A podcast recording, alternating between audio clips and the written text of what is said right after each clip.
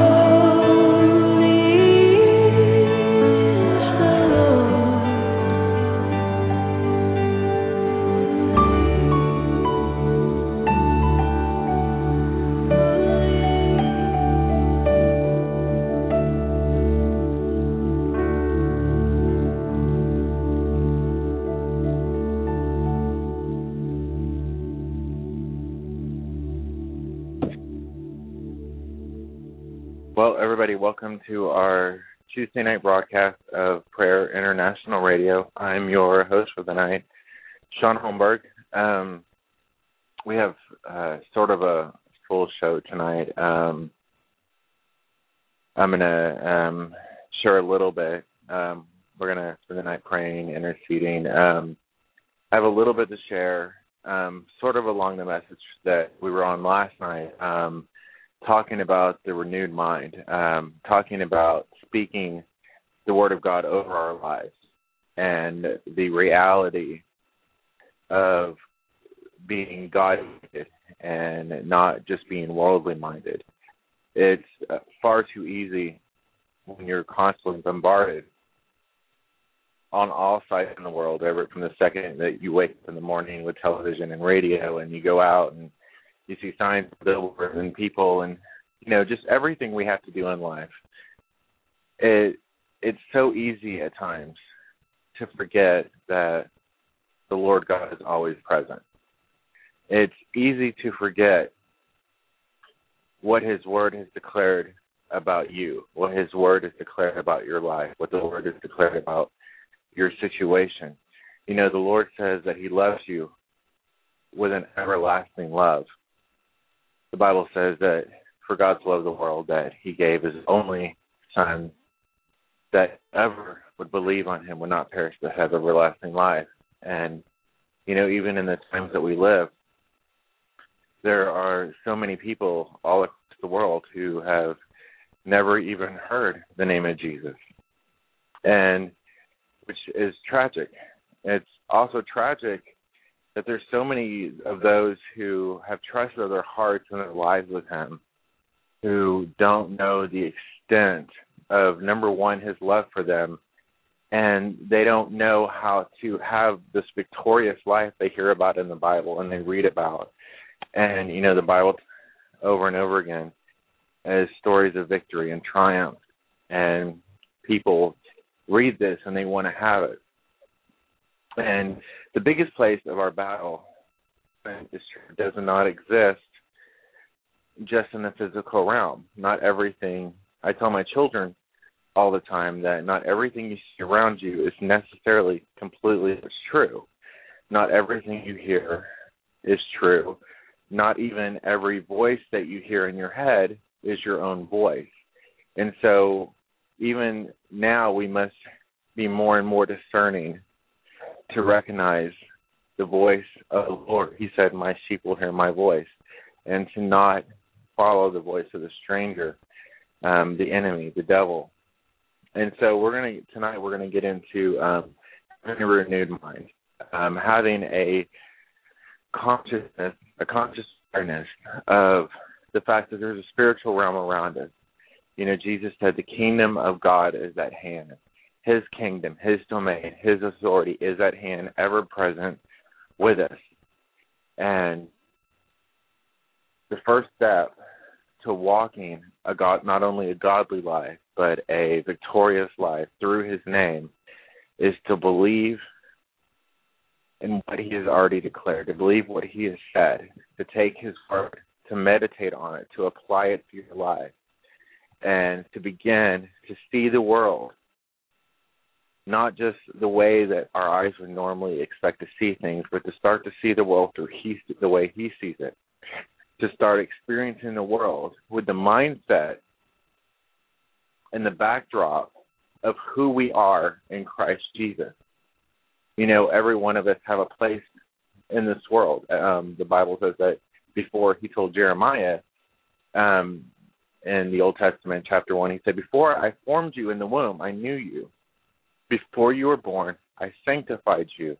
I ordained you as a prophet to the nations and while we're not all prophets, um, some are some are preachers, some are teachers, some are garbage men, some are plumbers, some are dentists. What, whatever your calling is, whatever it is the Lord has called you to do, He has a plan for you, had a design, a blueprint for you before you were ever born, before you were ever created.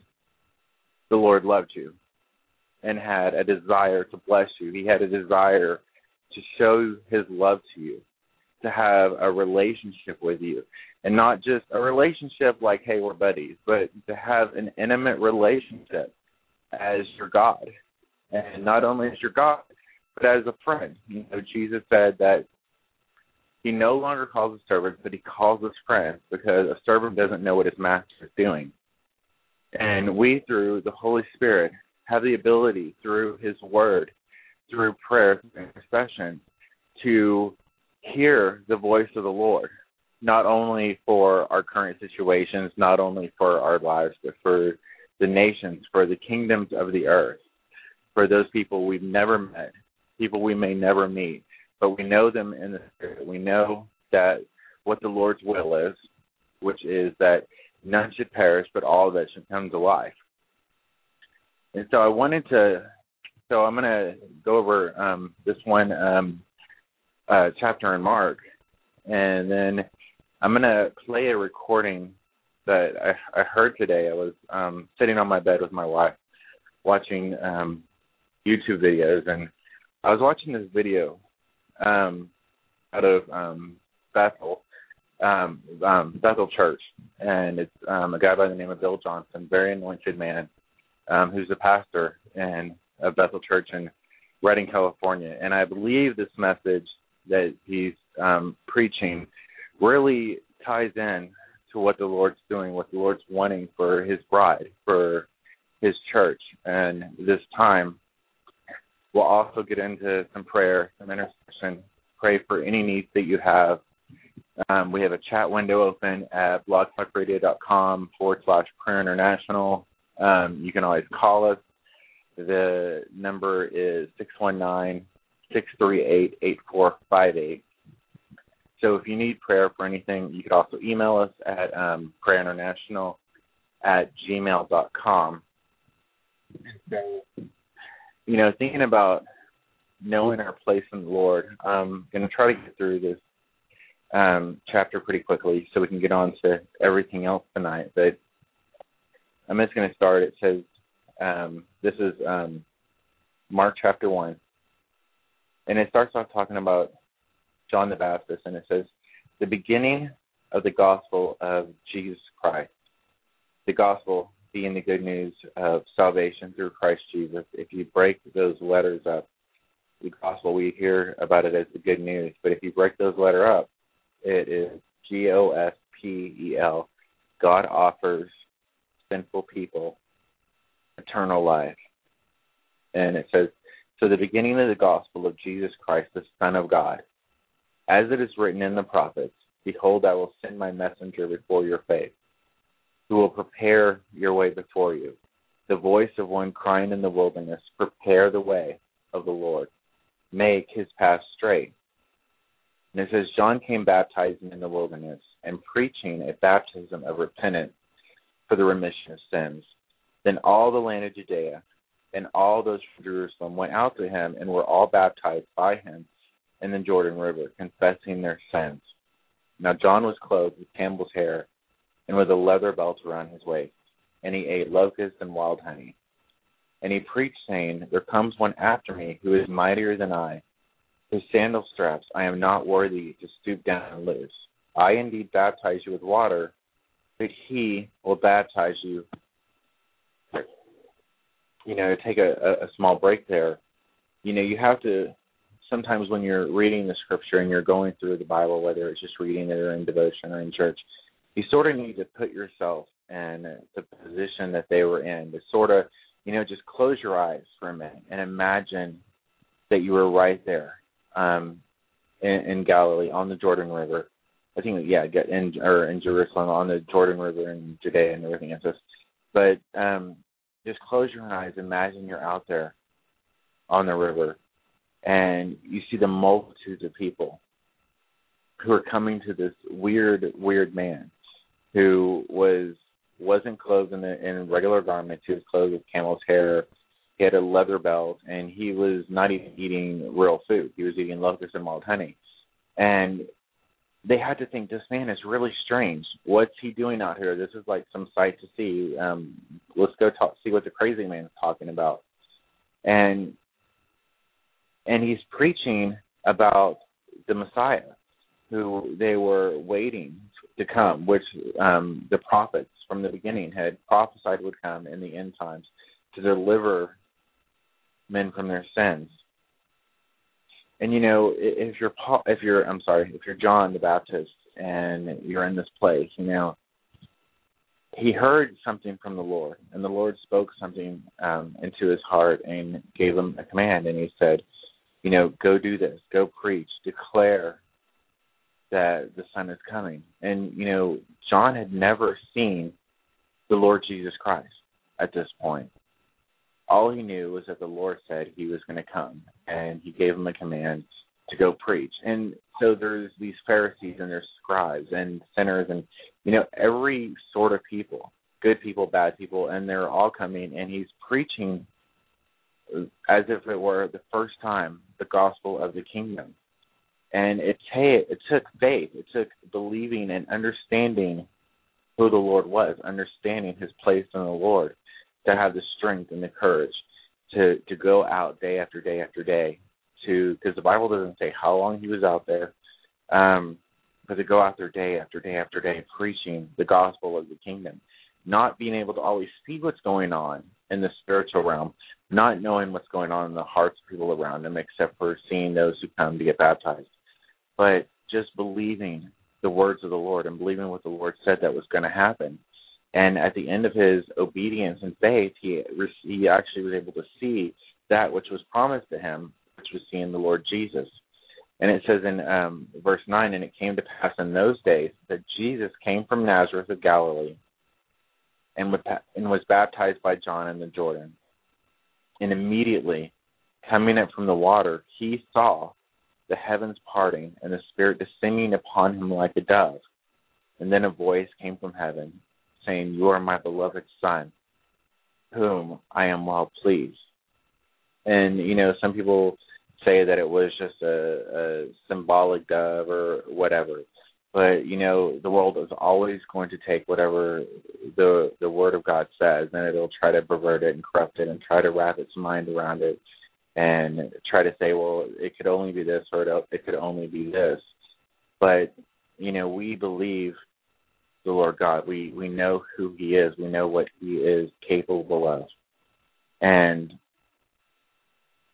so you know when the Holy Spirit came down and spoke to the Lord Jesus Christ, uh, people around could see it. John obviously saw it because you know John spoke about it later and he said that I didn't know who he was, but that I was told, He whom you see the Spirit resting is my son. And so then it says, uh, immediately the Spirit drove him into the wilderness, Jesus into the wilderness, and he was in the wilderness for 40 days, tempted by Satan, and was with all kinds of beasts, and the angels ministered to him. And, you know, another part, I mean, this is Jesus himself, who is God in flesh having knowing his purpose, knowing that you know going out into the wilderness, um, going through this time of of trial and testing um, was part of the overall plan of what the Lord had for him. But had he only looked with his eyes and his, his physical eyes, you know, the perspective may have been completely different. And when Satan was tempting him, if he was only looking with his physical eyes and what he could physically feel and physically see and physically hear, you know, he may not have been able to um, know to have the word right there to combat the devil, to know whom his father really was. Because you know, it's and, and I know this is Jesus, and I'm not saying that he would have sinned or anything else, but what I'm saying is for all of us, he's our example. And it's one thing to hear the word of God. You know, James talks about being a doer of the word and not a hearer only, deceiving yourselves. You know, it's one thing to hear the word of God, even if you hear it your entire life.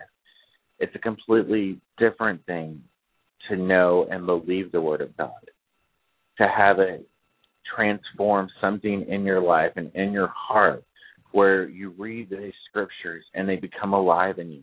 And not only they become alive in you, but they become a revelation in your life and causes a transformation in your very soul, in your spirit that not only changes you on the inside, but it changes you on the outside. It changes the way you walk. It changes the way you move, the way you perceive things, the way you talk to people, the way you think about people.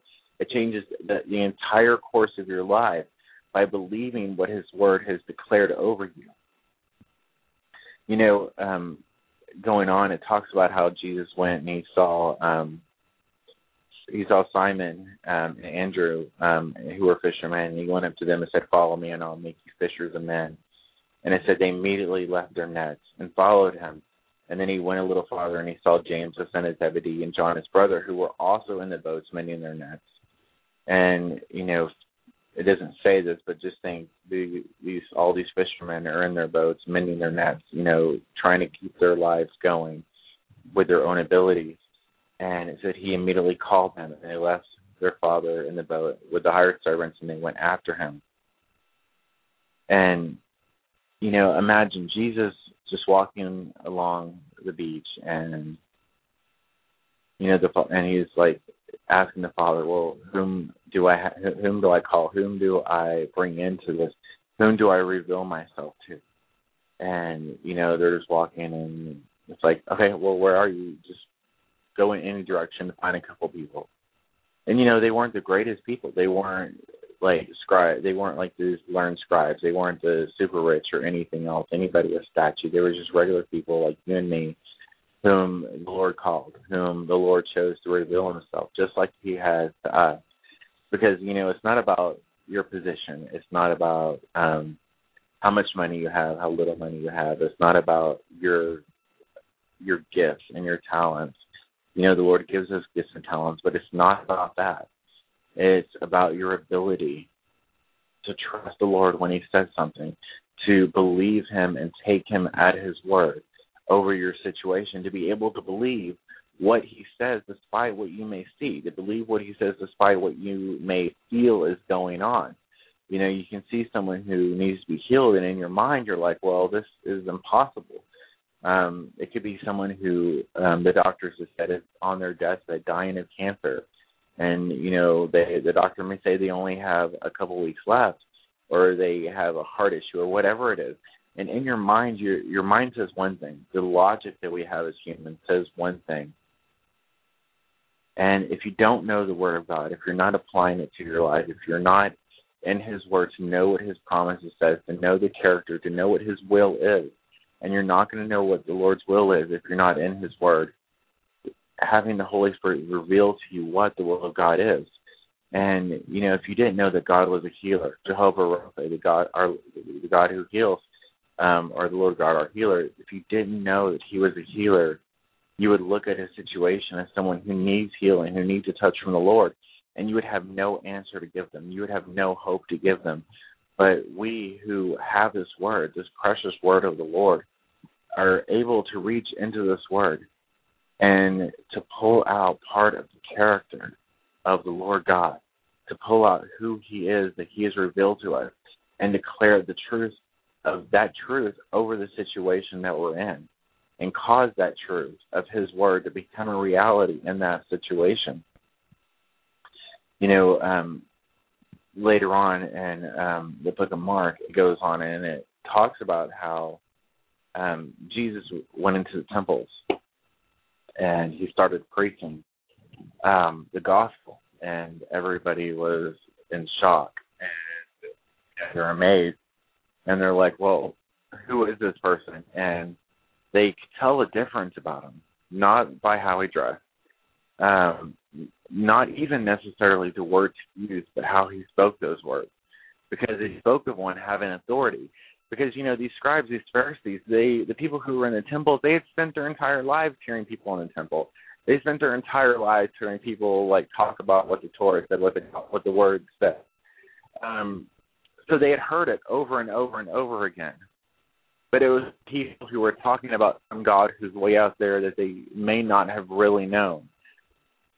But here comes Jesus, who is God, who came from the Father, who knew his place in the Lord. He knew his place. He knew his his purpose. He knew what the Word of God declared. He knew what the Scriptures declared, and he believed that regardless of anything else. And so when he was when he came into the situation of preaching in the temple, he was able to declare the Word with authority because he knew the authority that he had. And every single one of us, whether you've known the Lord for you know 30 years or whether you met him last night, every one of us have that same authority, not because of who we are, but because of who he is, because of his name, the name that is that the Bible says is above every name, that is the name of Jesus. Every knee should bow and every tongue should confess that he is Lord to the glory of God the Father. And you know when it says every knee shall bow, it's not just every knee. It's every knee, every situation, every person, every mountain, every valley, everything will bow.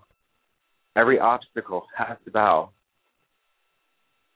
And so we have authority in His name, not only for our own lives, but also for the lives of every other person out there.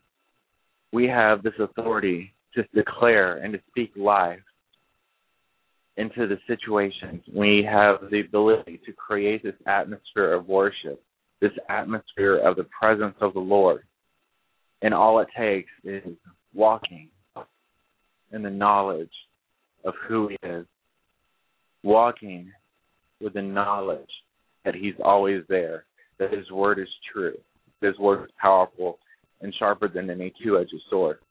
And so, with that being said, I'm to um, try something I don't know that I've tried before. We've um, in the past we've played um, clips from um, different meetings and um, broadcasts. Uh, I've never actually tried it using because I'm actually using my cell phone right now. Um, so I'm going to try to see if I can get this to work. So Um, hopefully, y'all can all hear it. Um, this is um, Bill Johnson, and he's teaching on the renewed mind. Um, so um, I think you'll like it, um, and we'll be back right when it's over.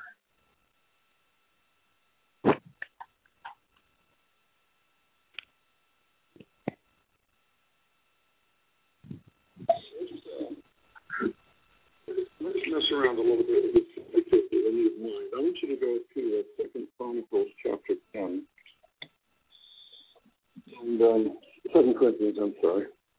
Start with a C. It's the same thing.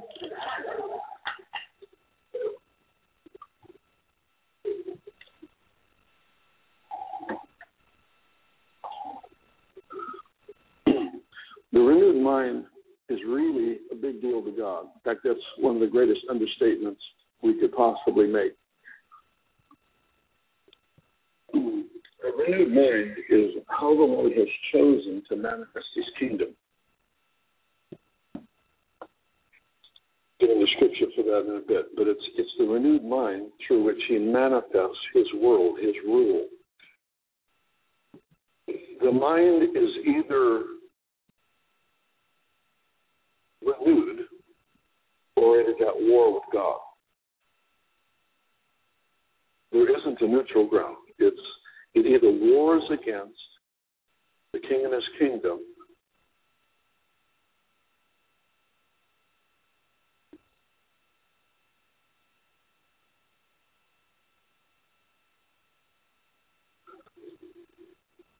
renewed or it is at war with God. There isn't a neutral ground. It's it either wars against the king and his kingdom, or it is being renewed, being metamorphosized, being transformed. The word for the renewing of the mind, the transformed mind, is the same basic word that's used for Jesus on the Mount of Transfiguration. If you would picture with me for a moment, Jesus is on the Mount Transfiguration. It's the only prayer meeting Jesus allowed any of his disciples to attend. That he had Moses and Elijah show up. His clothing radiates with the presence and the glory. Jesus' own person is radiating presence. And that is the picture of transformation. And I believe it's the prophetic picture of what a renewed mind looks like. It actually radiates the reality of another world. The renewed mind is to work in conjunction with heaven realities so that they become manifest on earth. We know that we know that the demonic can inspire evil thoughts. But what is even more tragic is that evil thoughts can inspire the demonic. Picture thought life, thought patterns as highways and spiritual realities travel those highways. We, have, we give place through our thoughts to unseen realities. They feed off of something. Strongholds are developed through thought patterns that, that, that evolve into places of trust. It says, that a wise man will bring down the walls of a city, the strongholds in which they trust. You can learn the stronghold of any city by seeing what people trust in other than God. And evil thought patterns develop into places of trust, misplaced trust. Things that we trust in. You'll see in particular cities where there's tremendous trust in uh, the bottle of alcohol after work to help them cope with the pressure and the stress of the day. Uh, thought patterns develop that allowed for something else to take the place of the God of peace that passes understanding, and instead it becomes an artificial uh, containment of, of stress, if you will. And so these, these patterns, these thought patterns, actually yield to spiritual realities. And and uh, I, I, I don't know that it's fair to say that everything starts with the demonic. I, the devil is a problem. the devil is a problem, but um, sometimes he gets more credit than he deserves. uh, some of us would still have issues if if he vacated the scene entirely. Um, if if you look in Galatians five, for example, you'll see that even witchcraft is mentioned as a sin of the flesh. So even witchcraft that we, that we know gives place to such demonic strongholds and sub, such abnormal spiritual activity in a individual or family or a city, it actually starts as a sin of the flesh. Flesh yields to the spirit of witchcraft because witchcraft starts in the realm of manipulation and control. It's the it's the grasping for control outside of divine order. And that's where witchcraft starts. So it's a it's a it's an issue of the flesh. It's an issue of the misguided heart that the Bible says that's actually witchcraft. And what happens is when patterns develop in a person's life outside of God's reign, those patterns eventually become strongholds that the enemy moves in to supernaturally empower.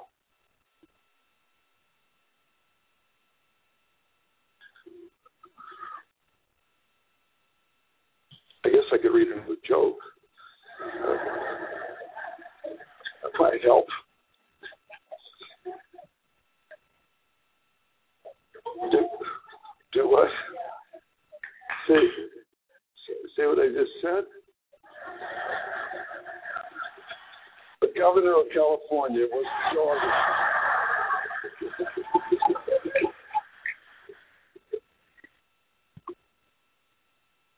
Thought patterns. If, if, you, if you look at it this way, another way to illustrate this is, is one of the one of the best illustrations in the Bible for this kind of uh, concept or principle is in the Old Testament with um, cities that had walls built built around them. And uh, there were some cities that, uh, through war and through disrepair and through poverty and through all kinds of problems, the walls of the city began to break down. And uh, if you can imagine uh, these four walls of this building being walls of a city, and let's say that this wall was actually uh, damaged, destroyed, and there was a large hole in the wall. Well, where's the enemy going to try to get in? Through he's, try, he's going to try to get in through that place of weakness. And um, and w- what happens is in in the renewed mind, what happens is you develop godly thought patterns that put bricks in the wall. And there are people in this room that are completely protected and insulated from the demonic chaos that's all around them, but they're they're they're completely oblivious to it because they live in a place of safety because of God birthed thought patterns. And and I and I don't want to suggest that you know if you're in spiritual warfare that uh, you know that, that there's there's wrong thinking. That that wouldn't be that wouldn't be uh, consistent with Scripture. But I'm just saying some of the stuff that happens in our life is actually invited because of perverted thought patterns, the ways of thinking. I don't know how this works. I, I, I don't get this. I don't know how it works. I just know there's a reality here. Let me throw it up. Then we'll get in the Bible.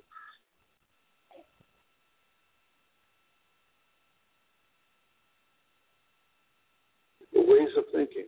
I don't know how this works. I, I, I don't get this. I don't know how it works. I just know there's a reality here. Let me throw it up. Then we'll get in the Bible and and and uh, get this, make this a legal meeting. I, I don't know how this works, but somehow the enemy is able to either recognize thought patterns. I, I do believe that times he injects. I think that's what fiery darts are. The battleground is the mind, and the fiery darts of the enemy are oftentimes, you know you're just sitting there having a normal day, and all of a sudden this just totally stupid, wrong thought comes to mind. Well, that's not from you, and, and I won't take ownership of it. If it comes in, I don't start repenting for it because it's not mine. I won't take ownership of it. Now, there are things that come up out of my heart that are not right. I mean, it's, it's wisdom to recognize the difference between the fiery dart that came in from the outside and the the uh, things that have been nurtured in my own heart, in my own life over time that I'm not aware of. An idea, a thought pattern, something comes to light that is inconsistent with those things I need to repent for.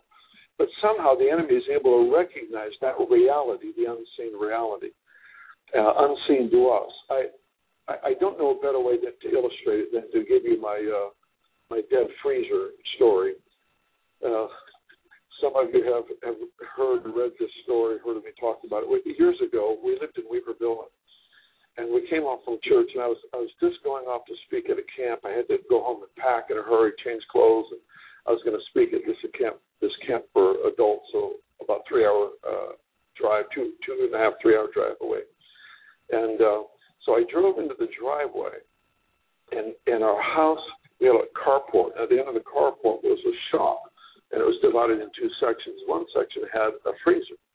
Well, a little bit of history. I had been smelling trash around the yard for a while, and I, I told my boys, I said, guys, take take in Weaverville we didn't have garbage service. You had to take it to the dump yourself, and that was a part of our recreation. And, and you know, you run into bears there. You go there at night, turn your headlights on, you can count the bears, and it was, it was just the way we entertained ourselves. Some people have cable, we have bears. And, uh, so we, I, I tell the boys, I say, guys, I, take, uh, the trash to the dump for us. It's really stinking. So, so they did. And the next day, I'm walking around the house and going, son, guys, take all the trash. It stinks out here. And uh, and so I said, all right. So they looked around the house, found whatever they could find, a you know, piece of paper whatever that was hiding that they didn't see, and they took that to the dump. And so that's the background. I drive in after service Sunday morning into the driveway. I look back at the shop, and on the freezer side, there's a door with a glass window. It is black.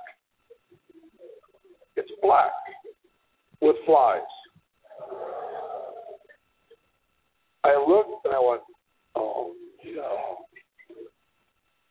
That smell, all of a sudden, the past week just flashed before my eyes. I realized all this time I had been thinking we had trash laying around somewhere, you know, and I was blaming my boys for not picking all of it up, and you know, and and I just realized our freezer died, and every fly on the planet is in my is in my shop, and it was just the most horrible thing.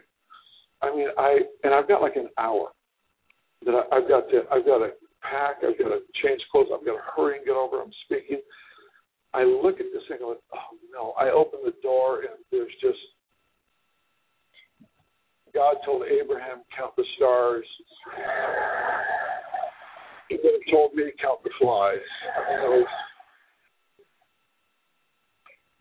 I mean, you know, you're trying to figure out how this could happen. I mean, wait, what happened? You know, what happened? We had work done in the house, and and the guy who did the work never turned the breaker switch back onto that room. So, so I opened the freezer. There were life forms in there man had never seen before.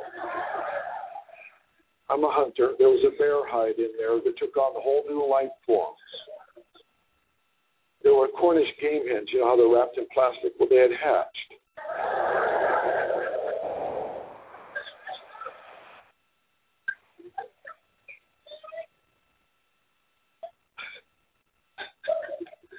You have to be in the situation to realize how many random thoughts you have in a moment like that. How did this happen?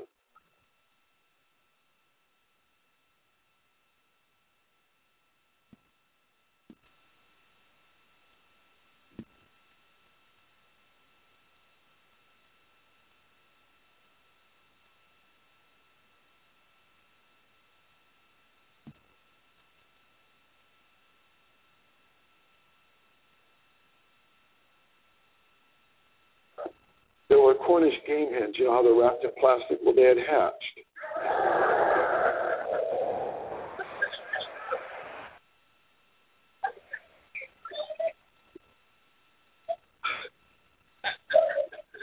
You have to be in the situation to realize how many random thoughts you have in a moment like that.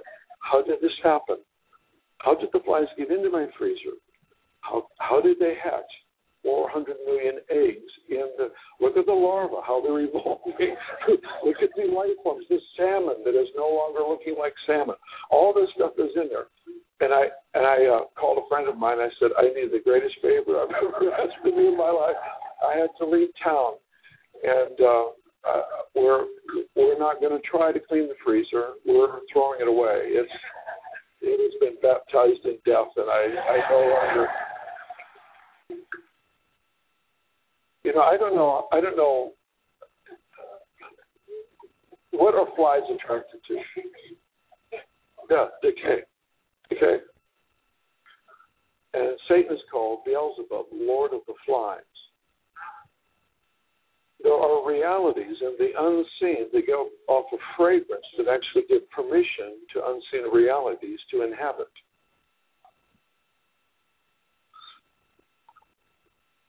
And there are ways of thinking that people constantly are degrading themselves, constantly criticizing someone else. I'm just little things. I'm not talking about the huge perverted things that exist all over. I'm talking about the simple thought patterns that are just absolutely in violation of Christ.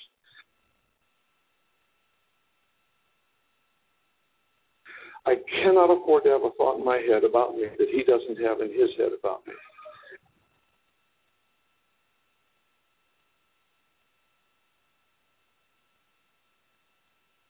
If I do, then I will entertain something, give place to something that will war against the purposes of God. And these things, they cannot be okay with us. They cannot be okay. And the reason, the reasons obviously is biblical, but what we have to, what we have to realize is that there is a fragrance in thought. I, I don't know a better way to describe it. It, it. There's probably a better way, but I don't. I don't have the words yet. But there is there is a fragrance about. We joke around about stinking thinking. At the reality, there's a fragrance of decay.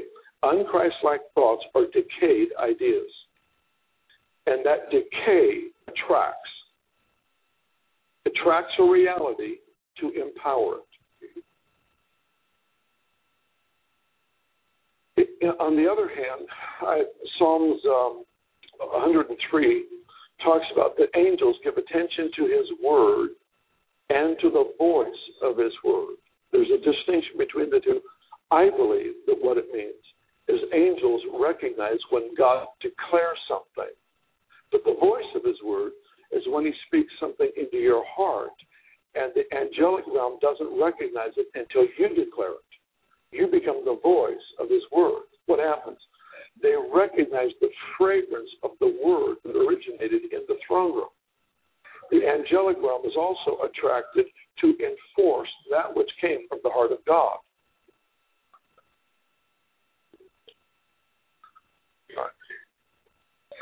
So the issue of the renewed mind is a pretty big deal. Second Corinthians chapter 10, verse uh, 3.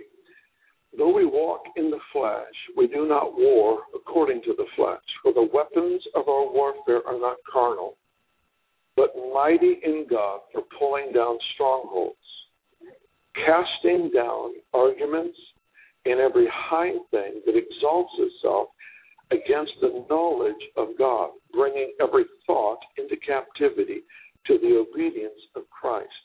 Now, verse 5, I want you to go over again because I want you to see something here because I, I, I, I just think it's amazing. I, it says casting down arguments. So we're talking now about ideas, thoughts, casting down arguments and every high thing. Now we're talking about spiritual realities, the demonic realm. What I want you to see is the partnership between ungodly thought and spiritual beings. All right? Right, casting down arguments, every high thing that exalts itself. Do you remember uh, Satan when he was cast out of heaven? It was because of his self exaltation. He wanted to be worshipped like God. And so that's what's taking place in this passage. So, casting down arguments, every high thing that exalts itself against the knowledge of God, bringing every thought captive to the obedience of Christ.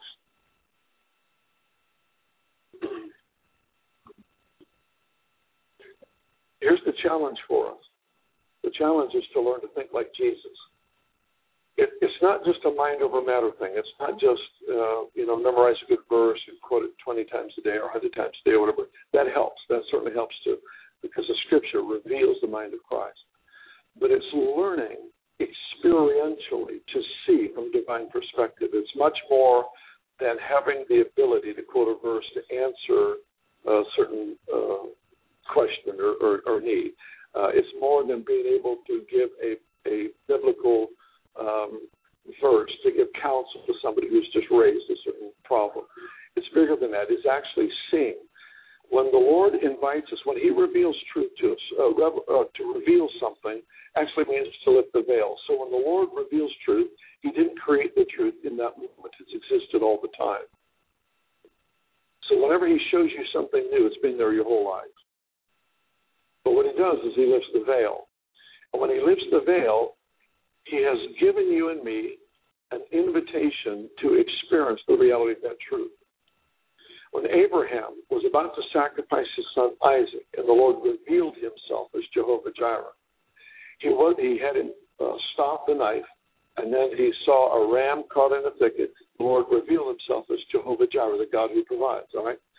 In that moment, when he revealed himself as Jehovah Jireh, he was not trying to expand Abraham's theological understanding of God's nature. He's not that concerned about your intelligence. What he was doing is he was revealing his nature to unveil an invitation to come and experience me as Jehovah Jireh.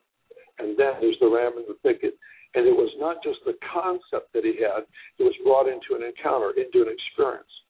I don't believe personally the renewed mind is possible apart from experience, apart from encounter. So when the Lord reveals truth to us, it's not so that we can debate with somebody who disagrees with our particular way of thinking. It's so that we have an experience to support, to, to give us divine perspective. We have a portion of the body of Christ that is growing, thankfully, but a portion of the body of Christ that believes in divine healing for today. We have a portion of the body of Christ that doesn't. My personal conviction is if the people who believed in it could display it, there would no longer be a part that didn't believe in it. One of the one of the greatest strikes against us is that we become satisfied with concept and theory. And the Lord's inviting us into deep personal relationship where these truths that He unveils to us become experience. All right, now, there in this passage, He says to take thoughts captive, um, uh, casting down arguments, every high thing that exalts itself against the knowledge of God. The way I think of this verse is that an ideal becomes demonically uh, inspired. It's almost like the enemy itself himself identifies with an ideal raised up against the knowledge of God.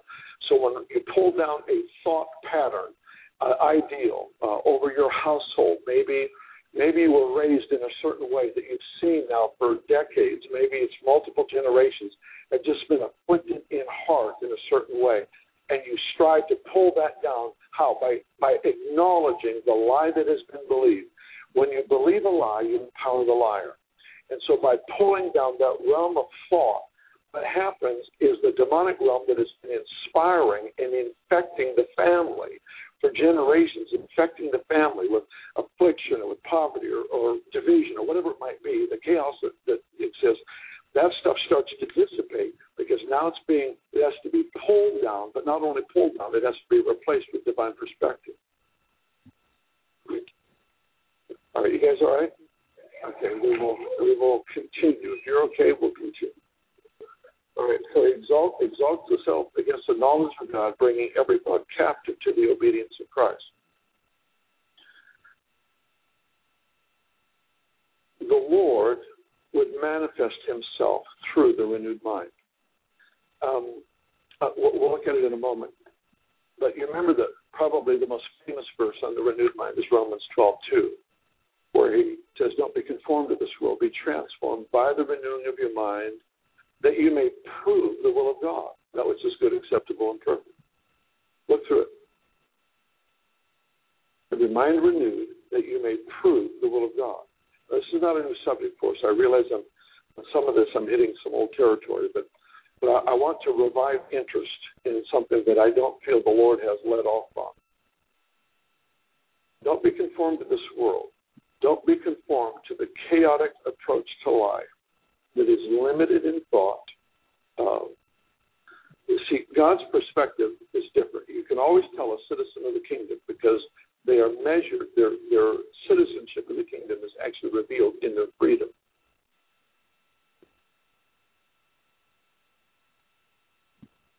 You can't obey the laws of one world and expect to get the benefits of another. So it says, where the Spirit of the Lord is, there is freedom. where the Spirit manifests the Lordship of Jesus, where the Lordship of Jesus is experienced in an individual, it will become evident because of freedom. That's why religion is so, it was the one thing that Jesus had no toleration for, is because it did anything but make people free. And so he says, don't be conformed to this world, be transformed by the renewing of your mind, that you may prove the will of God. The clearest definition of the will of God in the Bible, I, I believe, is, uh, is found in what we refer to as the Lord's Prayer. Thy kingdom come, thy will be done on earth as it is in heaven. Thy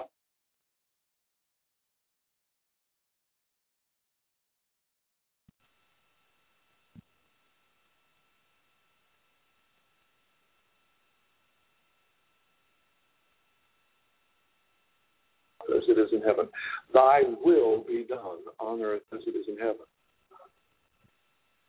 So the renewed mind is to do what? Is to prove the will of God, which is what?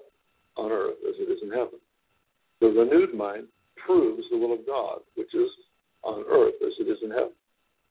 So the, the clearest tool to me to releasing the reality of the kingdom of God into this world is thinking with divine perspective. Now, faith doesn't come from the mind. It's it's pretty big deal that we get that. It's it's uh, the faith does not originate in the mind. It says, "With the heart man believes unto righteousness," but a renewed mind enhances faith.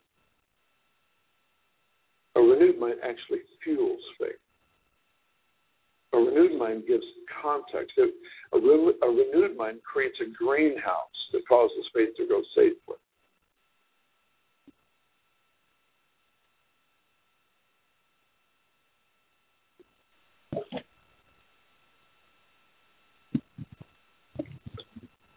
Bringing every thought captive to the obedience of Christ, too. Yeah, see how we're doing for time. Romans 12, 2. We'll look at the passage I've been quoting to you. I'll try to uh, uh, shed some light on that passage as well before we get finished here.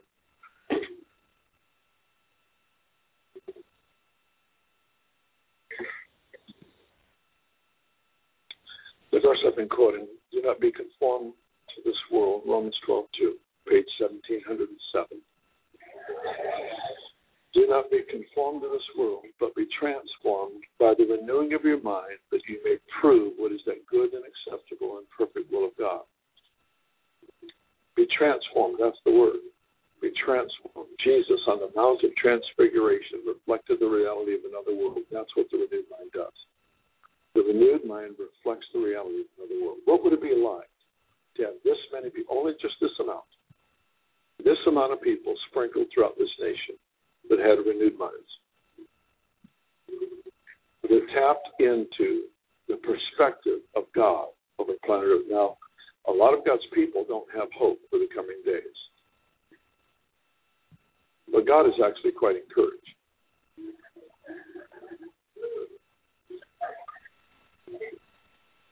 I have it on first-hand information. He's actually in a pretty good mood. His thoughts towards us are for our welfare, our benefit, not a calamity. That hasn't changed. He hasn't switched. He didn't go through a personality switch. That is his mind.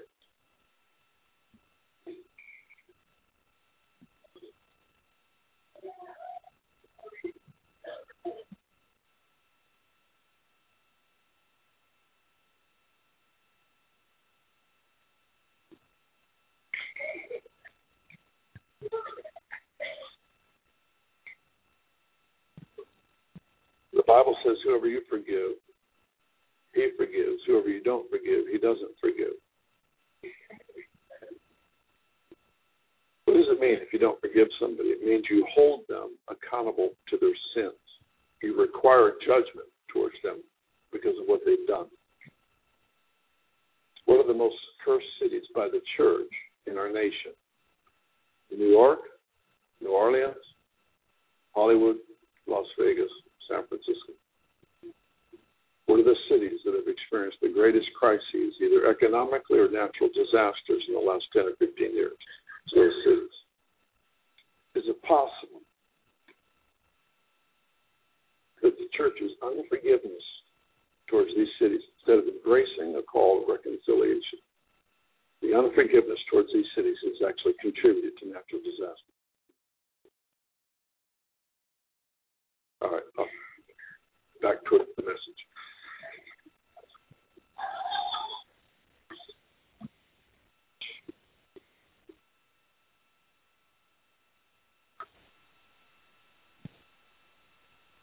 God is very hopeful.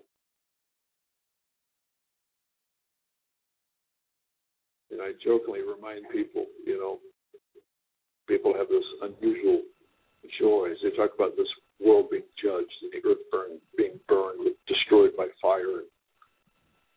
And then we realize we inherit the earth.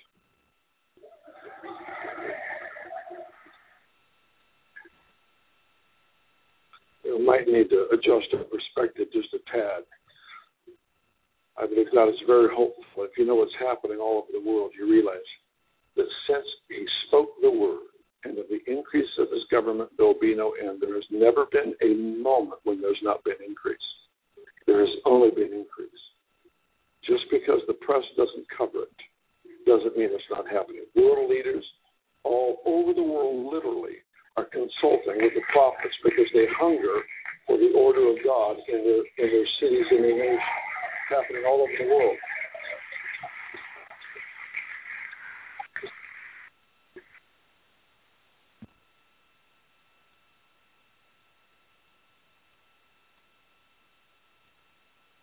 There's a difference between my destiny and my responsibility. My destiny is heaven. My responsibility is to bring heaven.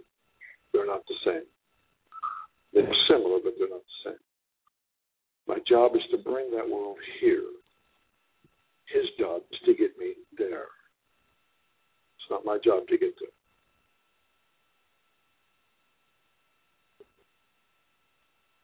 We have to discern the difference between our job, our responsibility, and our destiny.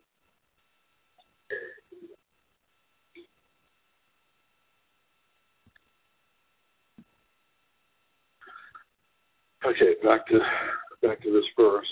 Don't be conformed to this world, be transformed. I, I still get messed up when I think about the transformed mind. Oh, I started to say, what would it be like if this amount of people, just this amount, that honestly had a mind that radiated the reality of heaven in thought, in attitude, and word that actually released the substance of that world into this one? What would it be like?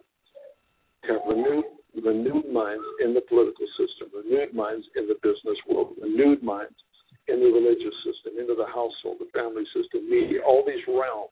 What would it be like to actually, in the same way that Jesus reflected the nature of another world, and it was actually activity from that world that collided with this one, what would it be like to have a renewed mind do the same thing? you would find solutions to the most bizarre problems that exist on the earth, from nuclear meltdowns to ozone layer issues to everything. God does have an answer for every one of those. And the people with the most hope will always have the most influence. All right, this time for sure. We'll get back to this verse.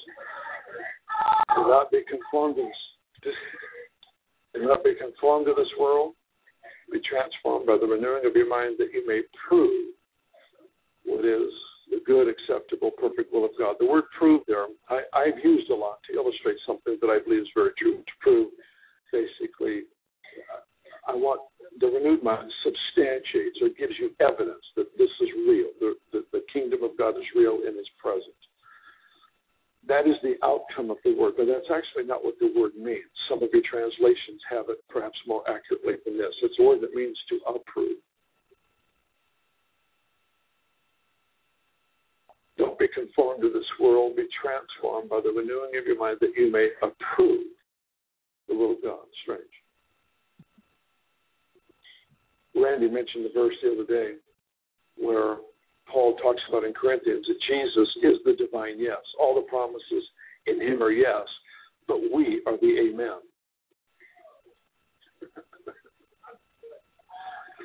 all the promises are yes, but the church is the amen.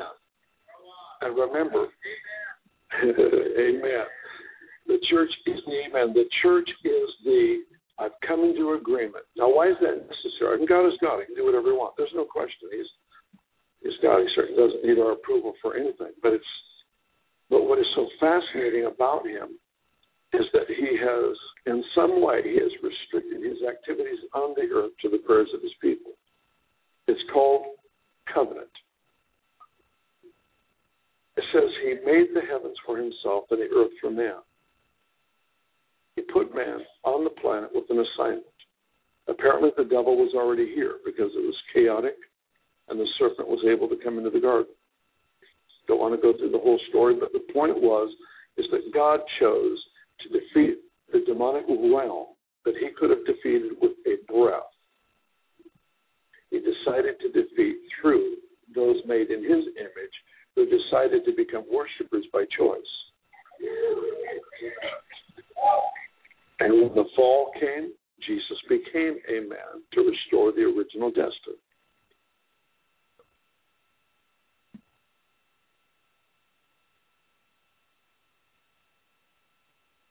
So it talks about approving, for some reason the Lord has um, has written us into the plan. And I I personally believe that one of the greatest areas of transformation we need help in right now is our concept of the sovereignty of God.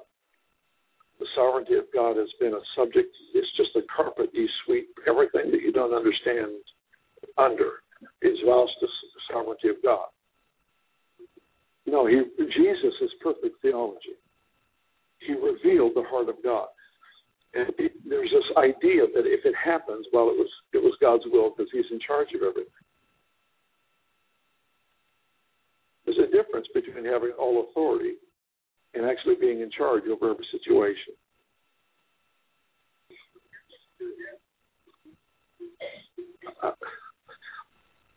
God is not willing that any should perish, but all should come to repentance. Is anybody perishing? Is it His will? No.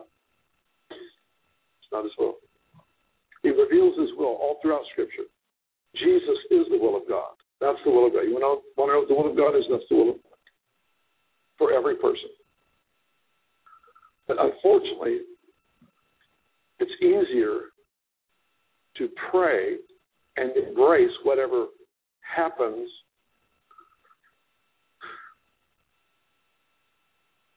it, it, it's it's easier to pray and believe that in prayer you've turned everything over to God, and so whatever happens is the is the will of God than it is to accept responsibility for the issue. Because sometimes the Lord does not want to answer the prayer to you; He wants to answer it through you. And he scolded the disciples for the smallness of faith when they didn't stop the storm and they asked him to.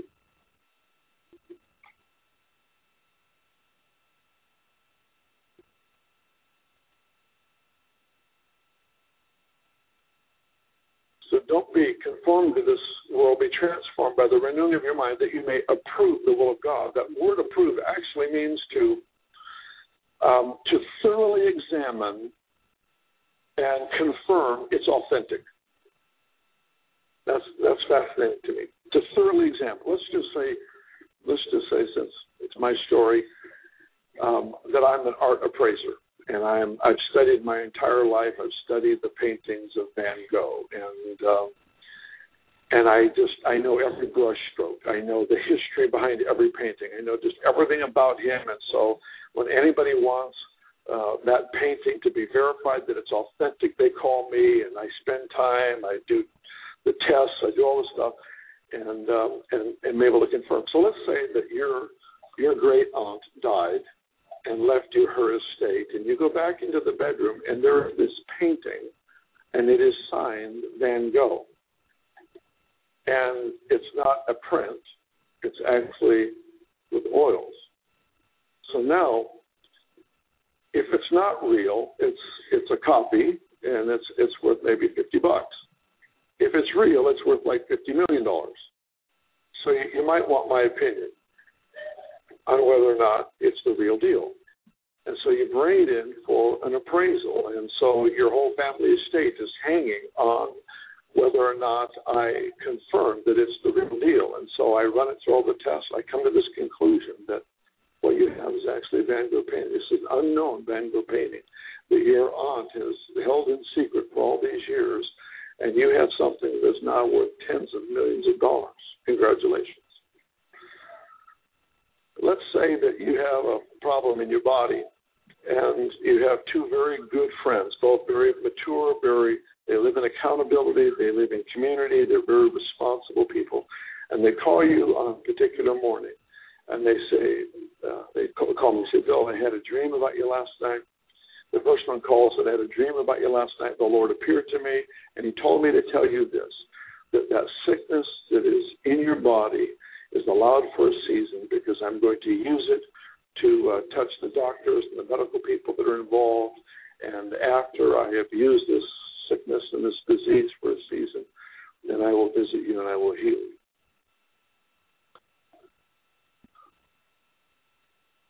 And then I get another phone call, and a friend calls and says, um, Bill, I had a dream last night. In this dream, the Lord appeared to me and uh, told me to give you this message that this disease is not from Him. And um, this Sunday morning, as you worship, Spirit of God's going to fall upon you, and that affliction is going to be broken off. I've just been given two paintings.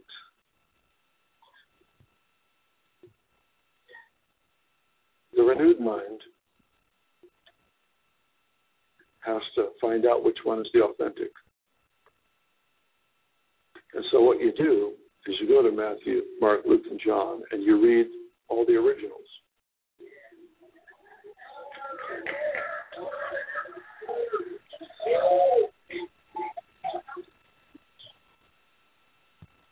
And you go through and you find out Jesus had no toleration for affliction. He didn't approve of disease ever, even though there would be a righteous ending. Now, that's not to say God can't use something, but you know, let's be honest, He can use the devil. He can use the devil in his rebellion. He can use him as a chess piece on a chessboard. He can move around however he wants. Sometimes, because of God's ability to use a problem, we have concluded that God approved the problem.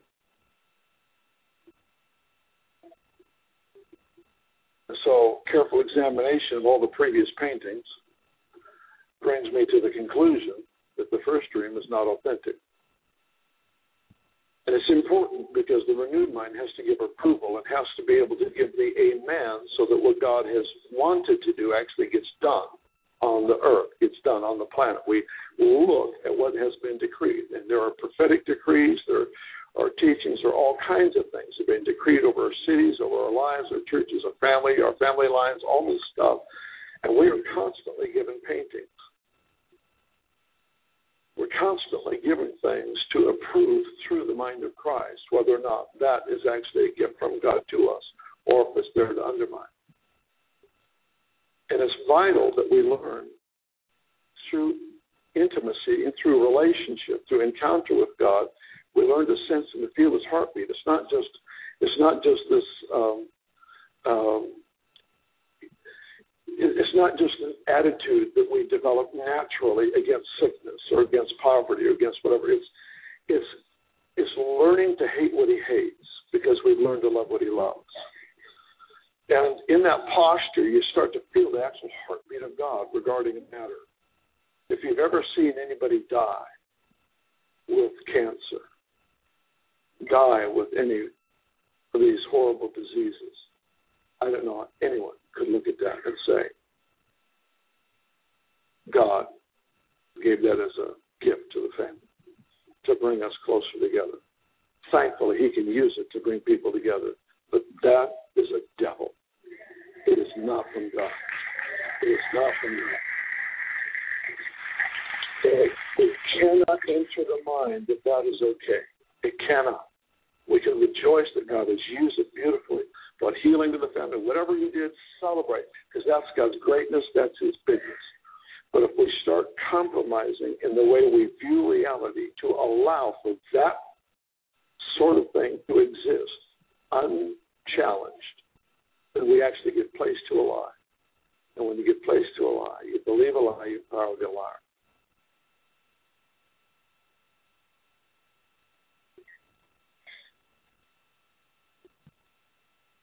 Godly thinking is a weapon of warfare. It is what positions us to destroy realities in which the demonic realm exists.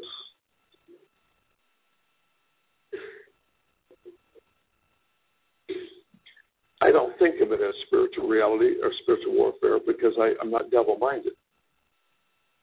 I don't think well, I'm now going to go into spiritual warfare. No, I I just love Jesus. I want to think like him. And I found out the devil doesn't like to hang around.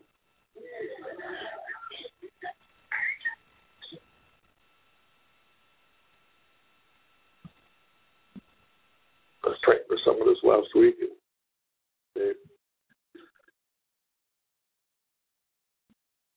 they had aliens on board.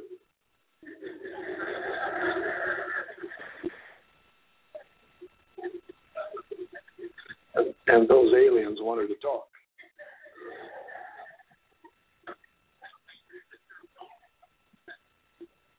You can't have her.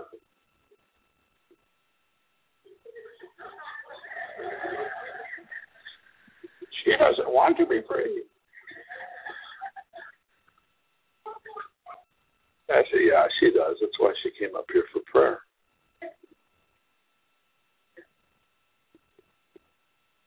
When I mentioned the blood of Jesus, it just freaked out. Just totally freaked out. We own her blood.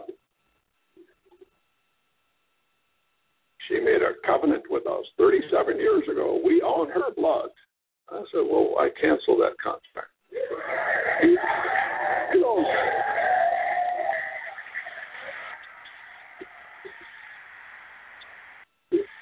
She said, "You don't, have the authority." I said, "Watch me." I cancel this contract, the blood contract that was made with the devil 37 years ago. It is canceled now in Jesus' name.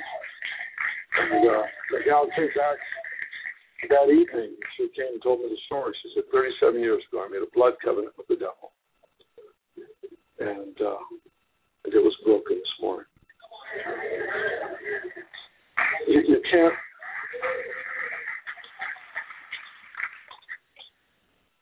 there can't be a toleration for things that don't exist in heaven. Once you know there are there are things that are out of order all over the world, and you can live in total reaction to darkness your entire life. Learn to recognize your realm of authority, and whatever comes into that realm that's out of order, you have the authority to deal with. Don't try to fight every devil on the planet. You got your hands full with your world.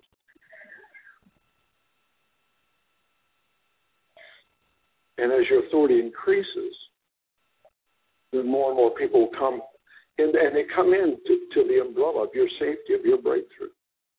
The one thing I, I forgot to mention here is when you when you have personal breakthrough in the area of renewed mind, your breakthrough that is personal and private becomes a corporate blessing because God actually positions you with not only the insights and the experience, but the grace to impart through impartation and discipleship the same thing to other people who have the same problem. And so your personal victory positions you to pull people simply by your favor. You have a favor on them. They didn't earn it, they haven't done anything. Same way you got it. It was entirely by grace. Pull them into your personal breakthrough. And that's why it, it talks about taking captive these thoughts to the obedience of Christ.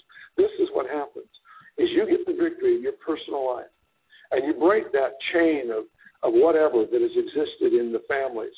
Uh, you know, I, I'm not a I'm not a demon hunter. I, I, just if he gets in the way, I, I, I pull the trigger. So I, what I what I want to do is I want to deal with these thought patterns, these ideals that are raised up against the knowledge of God. Just learn when when the Lord brings them to light, then you identify them and deal with them.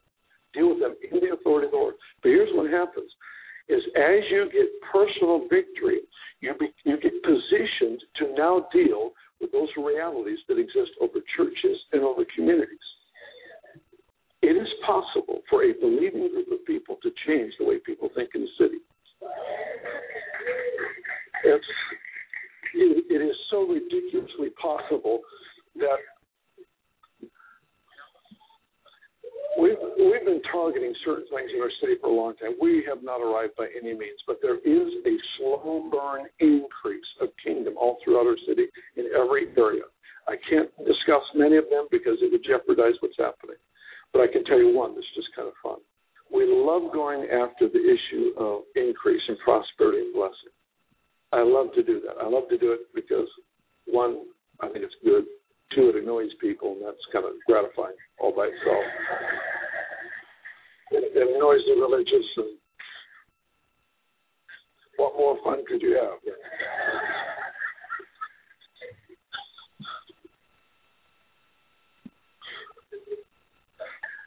you know, Jesus talked about this kind only comes out with prayer and fasting. Well, I ran into another demon that you can't even get rid of with prayer and fasting.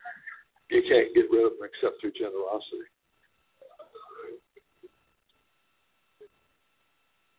So we go after that one. We've gone after it hard. We just we just do. We just go after it hard. We just we support other churches, help to pay other staff salaries. I mean, we take offerings for other ministries. It's just it's just a constant deal that we live with. This is how we live.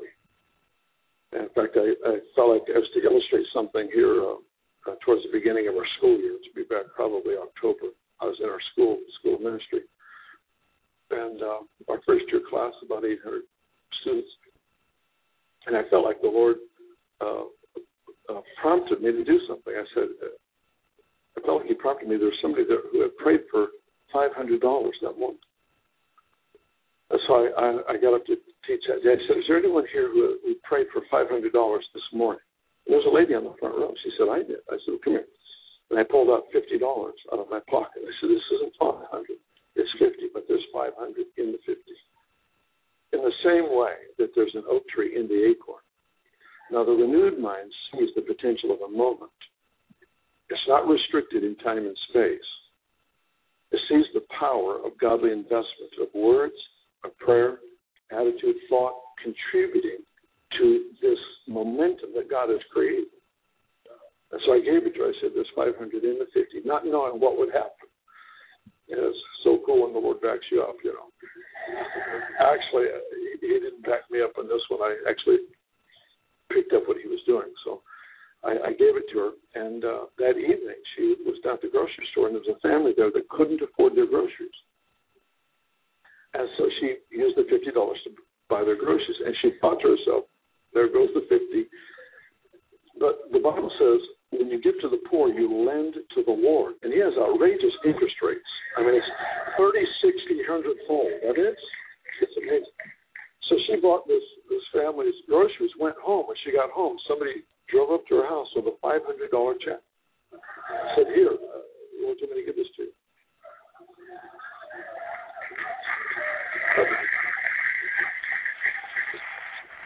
Now let's let's be honest. If we didn't get a miracle that fast, we'd have a racket going. Cha-ching! Plant the seed, have the oak tree in a moment. We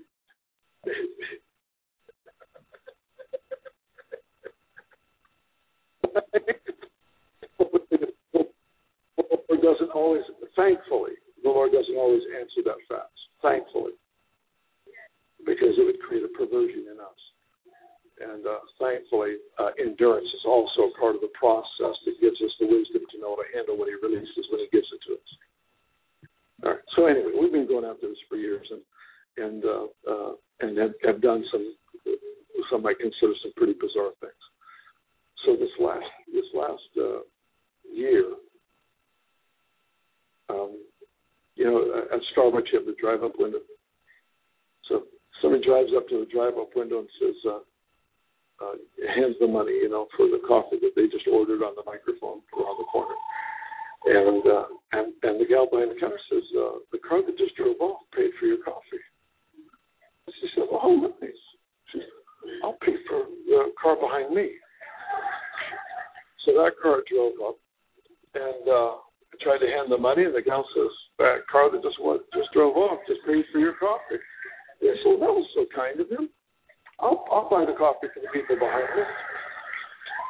That car drove up to pay for the coffee, and the gal says, "You won't believe it, but the car that just drove off just paid for your coffee." They said, "Well, it's very kind. I'll, I'll pay for the car behind me."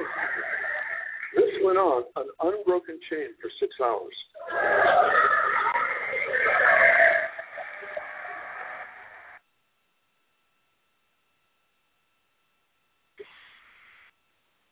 There's, there's something about the activity of God that actually is not just an action. An action releases an atmosphere. The atmosphere people would drive into, and they would begin to think, process, and see the way the Spirit of God thinks, processes, and sees. We know this with King Saul. Saul, when he hung out, he was an ungodly king, antichrist in nature. When he joined the prophets, he actually thought, saw, and spoke as the prophets.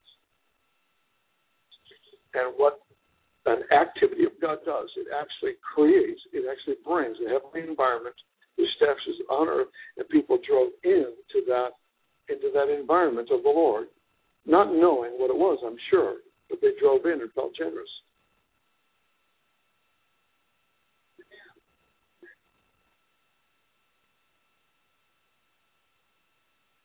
Small example of your job.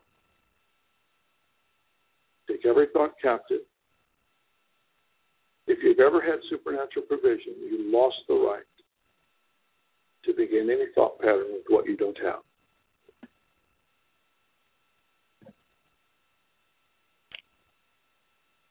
Once the Lord reveals His nature to you, He wasn't showing you a one-time activity. He was showing the way He deals with covenant people. And to begin a thought pattern that is inconsistent with that is actually to war against the covenant of God. Obviously unintentional, but we, but we just we've got to get this stuff down because He's wanting these simple acts. Sometimes it's sometimes it's as simple as a glance to an unlovely person, and you just want to take the moment to encourage and just a blessing. Sometimes it may be a very noble act. But what you're doing is every time there's an act of God through you, it releases glory into the atmosphere. It says in John 2, after Jesus turned the water to wine, it says, And these signs Jesus did, manifesting his glory. Many people think that the glory of the Lord is going to fill the earth through a military invasion. You know, God's going to come back and establish his glory. I have a feeling it's through the daily activities and obediences of a yielded people. Because every time there's an act of God, every time there's a word from the Lord, every time there's the prayer of faith, every time there's an act of generosity, what happens? Glory is being released into the atmosphere.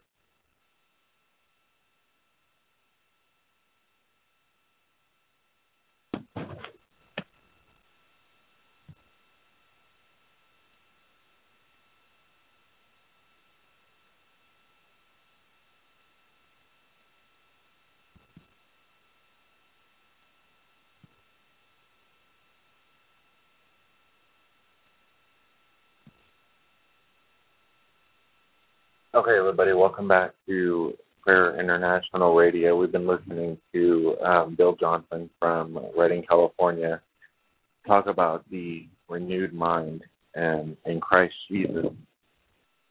Uh, sorry, there was a few technical difficulties in there.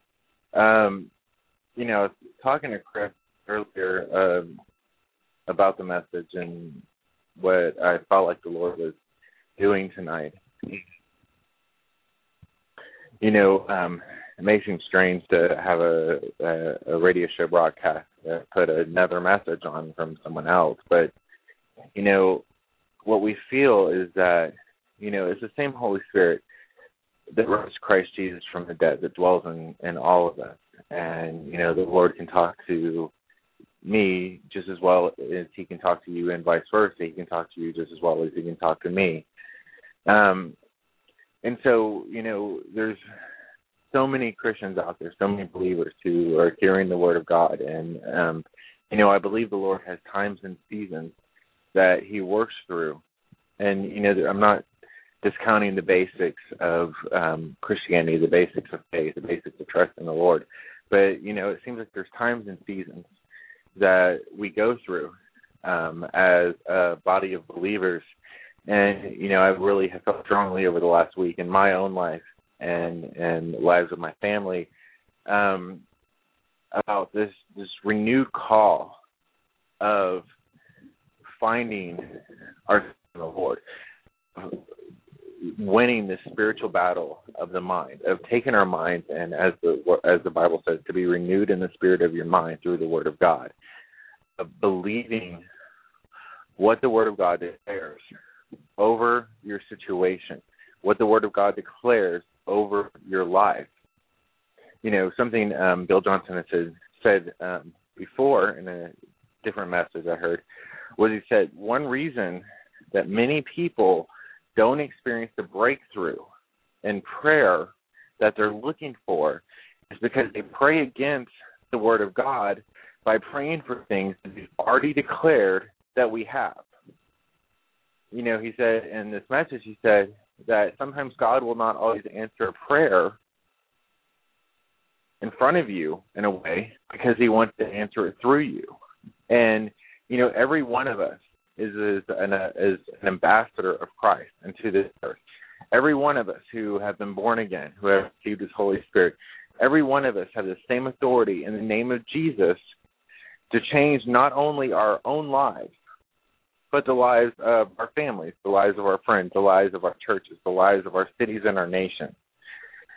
And you know, he was speaking about creating an atmosphere of the presence of the Lord that causes a change in those people who are around you. You know, something I've always believed, um, and seeing the Lord do it over and over again, is that one person, one person is enough to change the atmosphere in an entire room. You can't. I heard someone say in a church service on Friday that you can't be in the presence of the Lord without experiencing a change.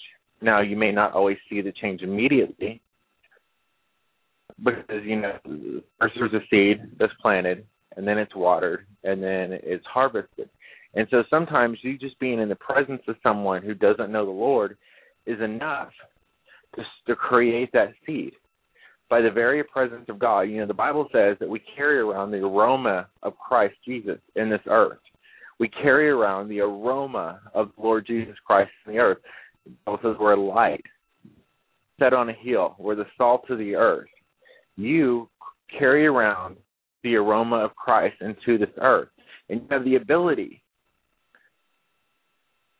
to cause a change in your environment, whether it's in your household, whether it's in the workplace. You have the ability to change the atmosphere by how you conduct yourself and by the way that you think and the words that you speak and the words that you declare and the things that you believe. I'll give you um, a story because um, everybody knows I love telling stories. So the Lord proved this to me um, um, in that you know, my wife um, knows that I, I love listening, um, watching the news. Um, like I'll sometimes I'll watch CNN and then I'll watch Fox News. I'll watch like pretty much every every station just to get an idea of what's going on in the world. Um, and so I, I had had this habit of coming home from work every day, um, and which was like a, a thirty thirty minute to an hour drive of coming home from work every day, and just turning on the radio. The of course to get the traffic report, figure out what what like wreck was going to be up ahead um, and to, just to see what was going on in the world around us. And you know, I'd get home every day and I'd be stressed out from work, tired and exhausted from everything that had been going on during the day, and come home and you know I have four children. And so, if any of you out there have children, you know what it's like. You get home from work and you, and it's not like, okay, well, I'm home from work and the day's over with. I can sit back and relax. No, now you have your family that you need to take care of. I mean, there's children that need to eat. There's kids they have to take a bath. You have to get kids ready for school if you have school age kids, and so your day doesn't actually end. until far, far later. And you know, at the end of the day, you're exhausted, you're worn out, and you know things start just getting on your nerves at times, as bad as that is to say. And so you find that the atmosphere once you get home isn't always the best atmosphere. It's tense, and you know everybody's tired and exhausted. Well, the Lord started working on me, and about putting worship music on on my way home and just spending that time worshiping him spending that time in, his presence just giving those few minutes to him. And you know it wasn't it wasn't the most amazing worship always. But just me and him spending just a few minutes me knowing that he was there just pouring out my heart to him. And what i noticed was when I got home those days that I did that, the entire atmosphere of the house had changed. From the time I walked into the house, it was peaceful. There was joy. And it doesn't doesn't didn't mean there wasn't any problems, but the way I thought about the problems was completely different because in those moments I wasn't worldly minded, I was Christ minded because I had been in his presence. And so when a problem arose, my first thought was the Lord because He is the person I was most aware of at that moment. And you'll in your life, if you dedicate your life, if you dedicate your time to Him, if you put Him for, for um, foremost, if that's the right word, in in your heart, so that He's always in your mind, you'll notice that it'll change your perception on the things around you. You know, he said, "Your way, my ways are not your ways. My thoughts are not your thoughts. My ways are higher than your ways. My thoughts are higher than your thoughts." You know, he sees things we cannot see. He knows things we will never know. What we do know is what his word has declared. Like it says that no eye has seen, nor ear has heard, nor has entered into the heart of man the things that God has prepared for those that love Him. If you give Him your life, you give Him your moments. You know, if you think about how quickly time goes, you you go through your day and it passes by and you go to sleep and you do it over and over and over and over again. Someone told me once that life is not made up of spectacular moments, the great, amazing things that happen in life, those things that cause the most amazing memories aren't everyday occurrences. But an everyday life is usually filled with the same simple things. And but if you take those simple days and you dedicate them to the Lord, you will transform your life and you'll transform the lives of everyone you come in contact with. And you don't even have to try. Just being in his presence is enough. You know, Peter, the Bible says, Peter had walked with the Lord, spent time with the Lord, knew the Lord, just like every one of us has the ability to do through his word, through the Holy Spirit, to spend time with him, to know him. And you know, it said that Peter would walk down the street and people would run and bring their sick and bring their dying. And they would just try to get in the alley where he was, not so Peter would even touch them or pray for them, just so his shadow would pass over them. Because they knew that there was a presence that he carried. And it wasn't this great presence of Peter, and Peter was this great person. It was the simple presence of the Lord Peter knew the Lord and he cared about the knowledge that the Lord was always there, that the Holy Spirit was always working, always using us. You don't have to try to be great in the Lord to make a change in your world, to make a change in your children's life. Sometimes all it takes is just you and Him being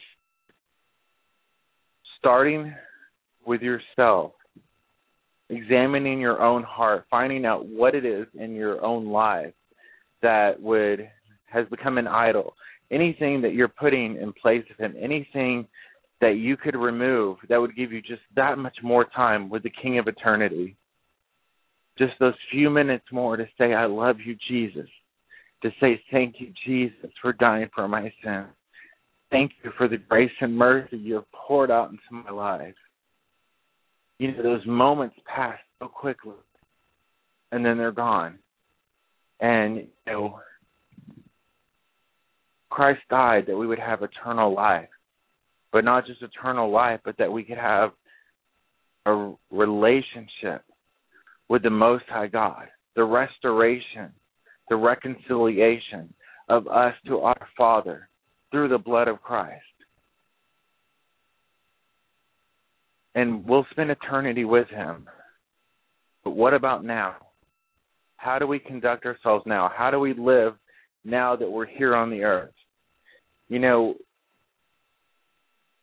some people think, and I used to think that you have to go out and you have to try to literally preach to every single person you come in contact with, which is important, and we need to evangelize and we need to preach the gospel of the kingdom because that's what Jesus said. But what I'm trying to say is, is that when you're in His presence and you begin to know the heart of the Father, when you're in his word and you begin to know what his will is and what he has said and the things that he desires, then you'll start proclaiming the word of God without knowing or trying to proclaim the word of God. It'll just become a natural occurrence. The more you become like him, the more you start talking like he talks, the more you start thinking like he thinks. You'll see someone on the street and you won't have a negative thought in your head. You'll just think of the love of Christ, and the love of Christ will compel you to act. It'll cause you to get in your prayer closet and to intercede and pray. It'll cause you to walk down the hall of your work and just start praying for people.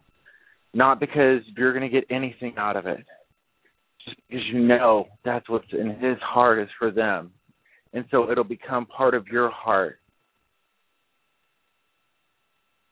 You know, we talk about healing and a lot on this show because we, me and Chris both deeply, deeply believe in healing. We've seen it over and over and over again, multiple times through our lives. We've seen the Lord do the most amazing thing.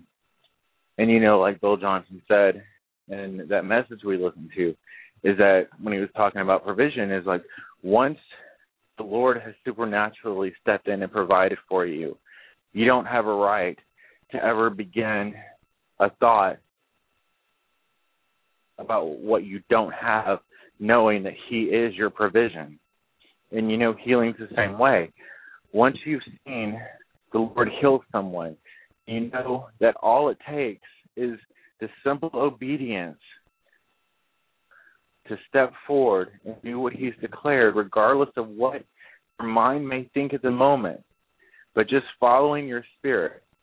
He said, Lay hands on the sick and they shall recover. That's it. It's that simple. They shall recover.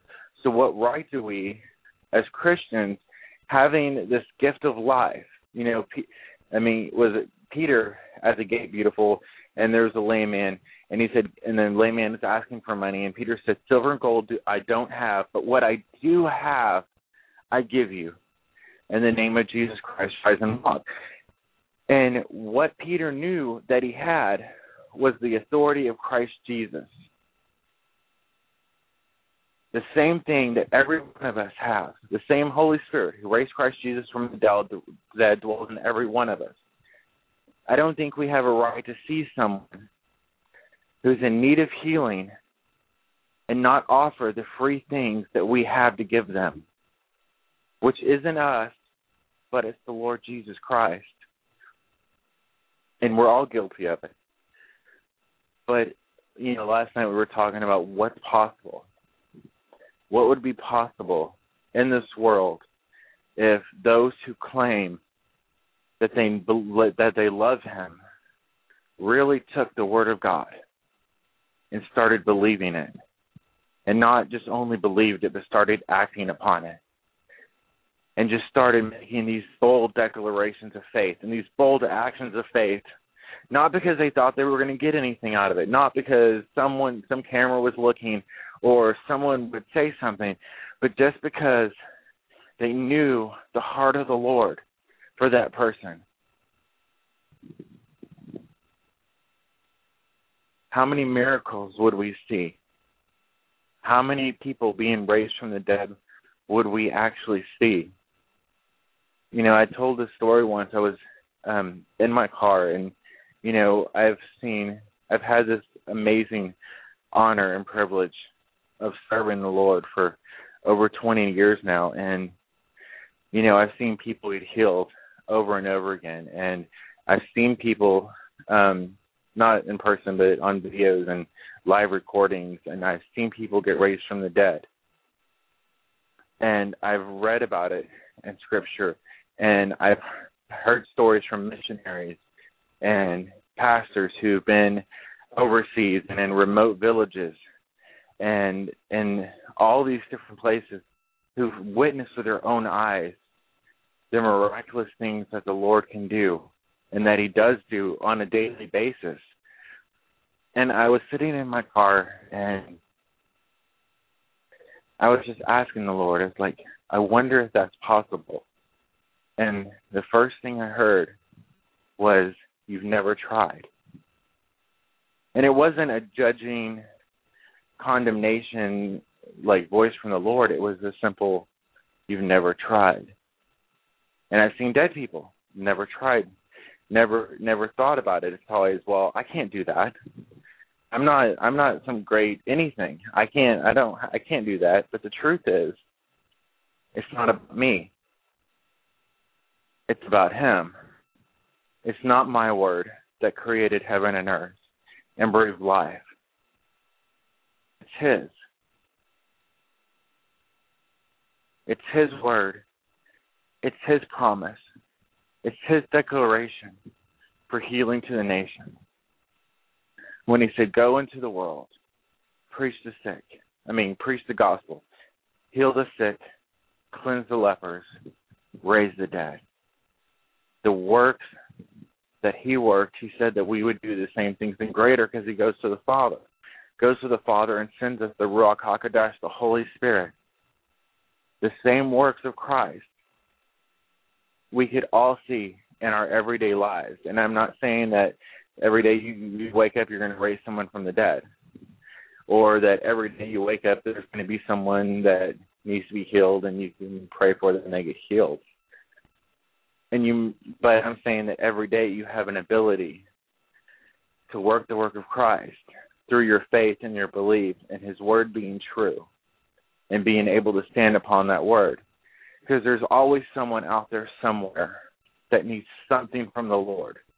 And it's not always a matter of pointing a person to a scripture or pointing the person down the road to and saying, well, your answer is over there or your answer is over there when God declared through the Lord Jesus Christ that you are the answer.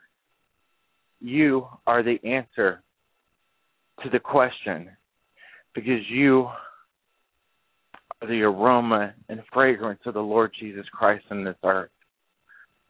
You are the one declaring the name of the Lord Jesus.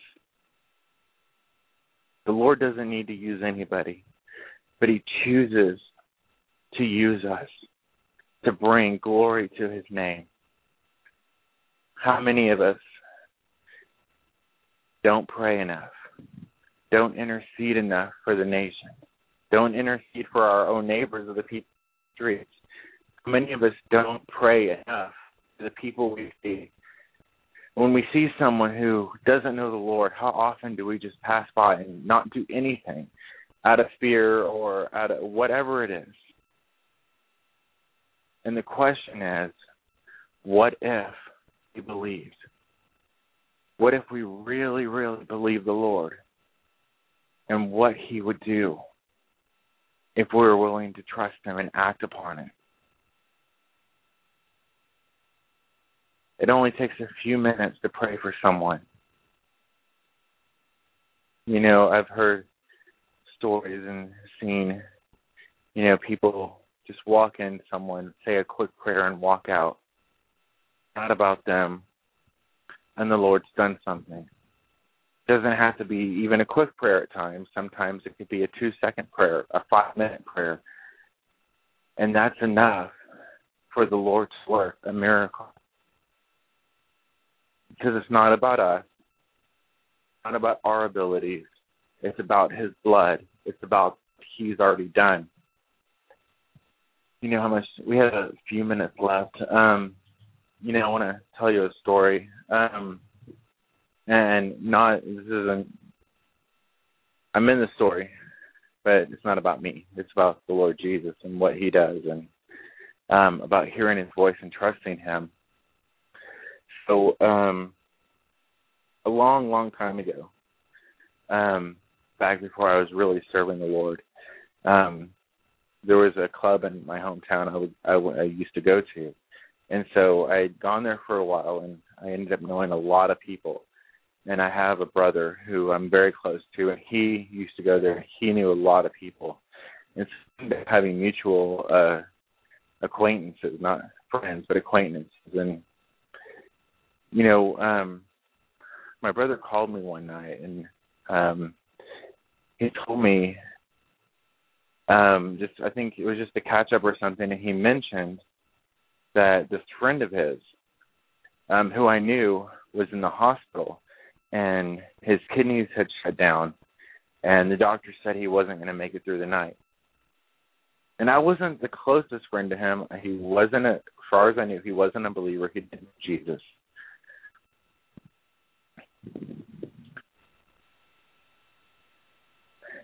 And I got off the phone with my brother, and you know, normally my first instinct would be like, okay, let's go pray. But something inside, but then it was just trying to push it off. It's like, you know what? I don't want to have to drive to the hospital. It's the middle of the night, and you know, they had asked all his friends to come to the hospital that night to say their goodbyes, because the world usually has no hope. So they're usually quick to say, okay, well, this is it. This is this is the end. There's nothing left that can be done. Thank God that we know that He is the final answer to every problem in every situation. And so, for about 10, 20 minutes or something like that, the Lord kept working on my heart, and I kept trying to just ignore it and be like, well, well there's there's God sent someone else. There's got to be someone else around that hospital. There's got to be someone who who knows you. But he kept working on my heart until finally I was like, okay, I'm going. And I got in my car and I started driving, believing that the Lord was going to do something in this person's life. Um, and so I get to the hospital and there's only a couple people there, and they're when they and we we just sit there and wait and I don't really say anything to anybody, and I'm just waiting. And finally, they start letting people in the hospital room, and you know, I um it was me and these um two other people, um, and so they're off looking about this this this guy's and just looking at all the stuff he has in his room and the card on the wall. And and so I go to the bed and I look down and I didn't see a dying person. In that moment, I didn't see someone who was at death's doorstep, but I saw someone whom the Lord loved. Didn't matter what this person thought at at any particular moment. It didn't matter what sins they had committed in the past. All that mattered was the Lord loved them. And I knew that He's a God who heals. I know that He's a God who provides. And so, really quickly, I said a quick prayer over him. don't even know the exact words because the words are never important. The only thing that's important is the name of Jesus and the blood of Christ. And so immediately I left the hospital after praying got in my car, went home. Had no idea what was going to happen. Just the Lord that He knew. And I believe it was the next day or the day after that he left the hospital. And you know, when you start seeing things through his eyes and you start knowing what the scripture declares, you know, he said his eyes run to and fro, or to and fro from throughout the earth, seeking in whom he may show himself strong. The Old Testament says that he looked for an intercessor and could find none. Even now, the Lord God, the Holy One, Jesus, are looking to see in whom they can show themselves strong. Because it doesn't take very far. You don't have to go very far to find someone who needs a touch from the Lord. You don't have to go far to find someone who doesn't know the Lord. And we have this free gift of salvation, this gift of revelation.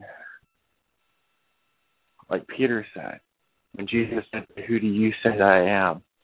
And Peter said, You're the Christ, the Son of the living God.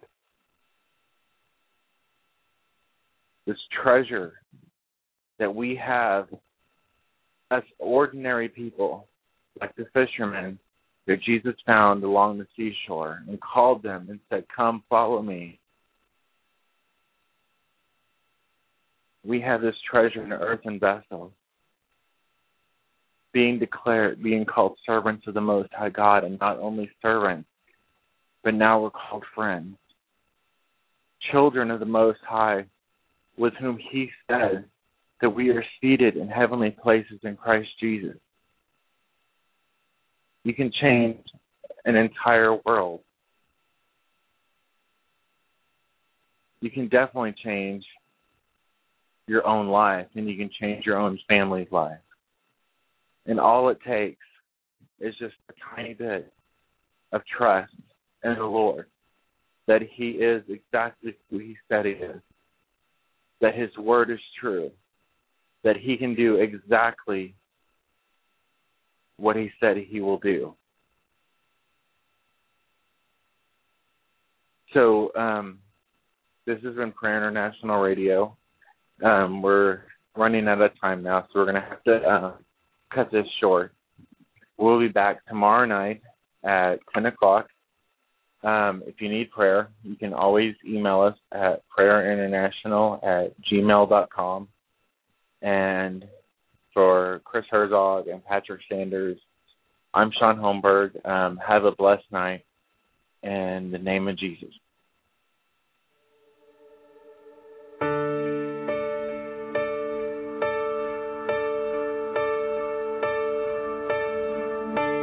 Everybody falls sometimes. Gotta find the strength